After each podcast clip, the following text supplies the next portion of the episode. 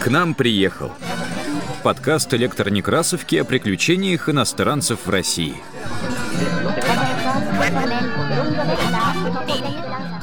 Привет! Это подкаст «К нам приехал», в котором мы читаем свидетельства иностранцев о России разных лет и эпох. У микрофона Елена Колесникова. Сегодня к нам приехал английский мореплаватель Ричард Ченслер или Ченслор, положивший начало торговым отношениям с Россией в 1553 году. В середине XVI века Англия, стесненная европейской рыночной экспансией, где превалировали Испания и Португалия, начинает искать новые для себя рынки за пределами Старой Европы. Для этого в 1551 году в Лондоне было основано предприятие с длинным названием «Компания купцов-предпринимателей для открытия стран, земель, островов, государств и владений, неведомых и доселе морским путем непосещаемых», целью которой было налаживание торговых отношений по Северному морскому пути с Китаем и Индией. В начале 1553 года экспедиция, состоявшая из трех кораблей, Эдуард «Благое предприятие», «Добрая надежда» и «Благое упование» вышла из Темзы и взяла путь на север. Прокладывая новый и неизвестный для себя путь, мореплаватели воспользовались картами дипломата Священной Римской империи Сигизмунда Герберштейна, побывавшего в России в 1517 и 1526 годах. Согласно ошибочным картам Герберштейна, в Сибири, в верховье Аби, находилось озеро Китайское, близ которого располагался город Ханбалык, современный Пекин. Из-за сильных штормов у Лафонтенских островов корабль «Эдуард» благое предприятие под командованием Ричарда Ченслера отделился от основной экспедиции и 24 августа 1553 года вошел в Двинский залив, где причалил в бухте Святого Николая. Вместо ожидаемых индейцев и китайцев англичан встретили местные холмогорские рыбаки. После приема в Холмогорах англичане были направлены местным воеводой Фафаном Макаровым в Москву на прием к царю Ивану Грозному. Чтобы путь показался не слишком длинным, англичанам было разрешено торговать в дороге. Прибыв в Москву, Ченслер был благосклонно встречен Иваном Васильевичем, которому вручил письмо английского короля Эдуарда VI с предложением о торговых отношениях, написанное на нескольких языках и адресованное всем государям, обитающим страны Северной и Восточной за Ледовитым морем, а также Восточную Индию. В феврале-марте 1554 года Ченслер отбыл из России с грамотой от Ивана Грозного, в которой царь заверял, что английские суда смогут приходить, когда пожелает, и им не будет учинено зла. Вот рассказ Ченслера о приеме у царя, который стал известен нам в изложении историка, сенатора и тайного советника Юрия Толстого. После долгого и трудного пути Ченслер приехал в Москву. Дней 12 после его приезда к нему был прислан вестник, чтобы отвезти его в царский дом.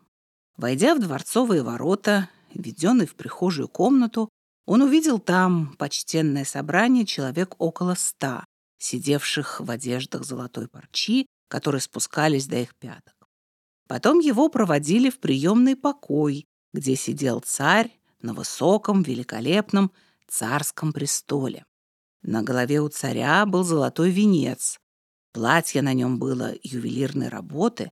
В руке он держал хрустальный скипетр, весь осыпанный драгоценными каменьями. Наружность его была не менее величественна. Возле стоял его думный дьяк, главный секретарь. На другой стороне — великий повелитель молчания. Оба в платьях и золотой парчи. Кругом, на высоких седалищах, богато одетые, сидели 150 членов его совета.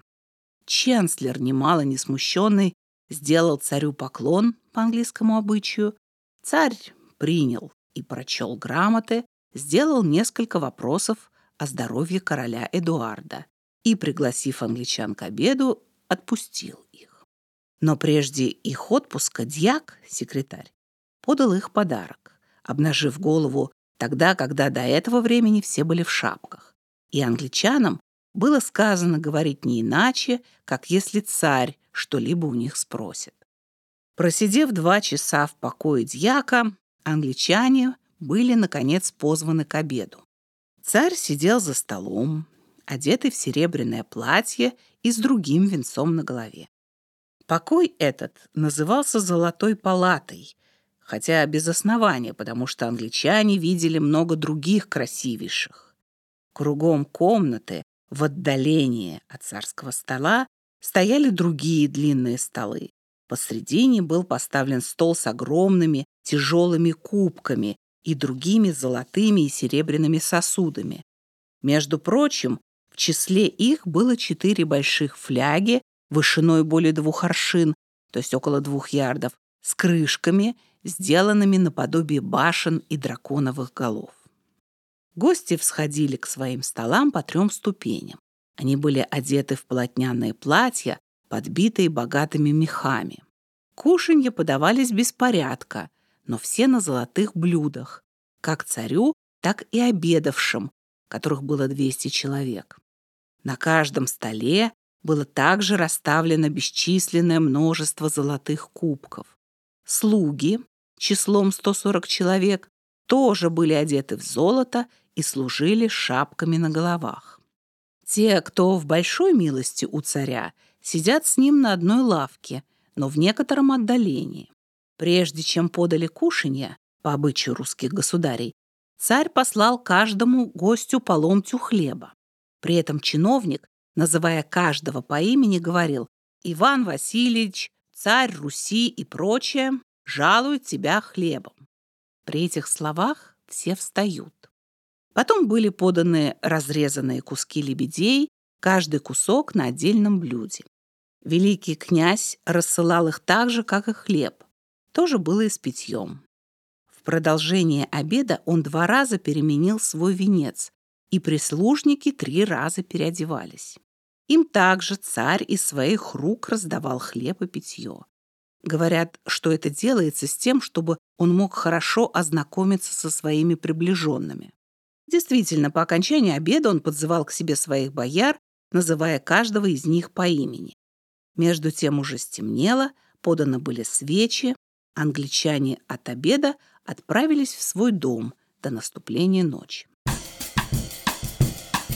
На электронекрасовке оцифрована книга историка и политика Юрия Толстого Московия или известие о Московии по открытии английских путешественников, собранные из письменных свидетельств разных очевидцев, изданное в 1874 году. Это был подкаст «К нам приехал» о приключениях иностранцев в России. Над выпуском работали ведущая Елена Колесникова, редактор Илья Старков, звукорежиссеры Павел Рябинин и Олег Линов. Слушайте наш подкаст на удобных вам платформах. Ставьте оценки, не забывайте подписываться на нас в Фейсбуке, ВКонтакте и Телеграме. Так вы будете в курсе всех наших новостей.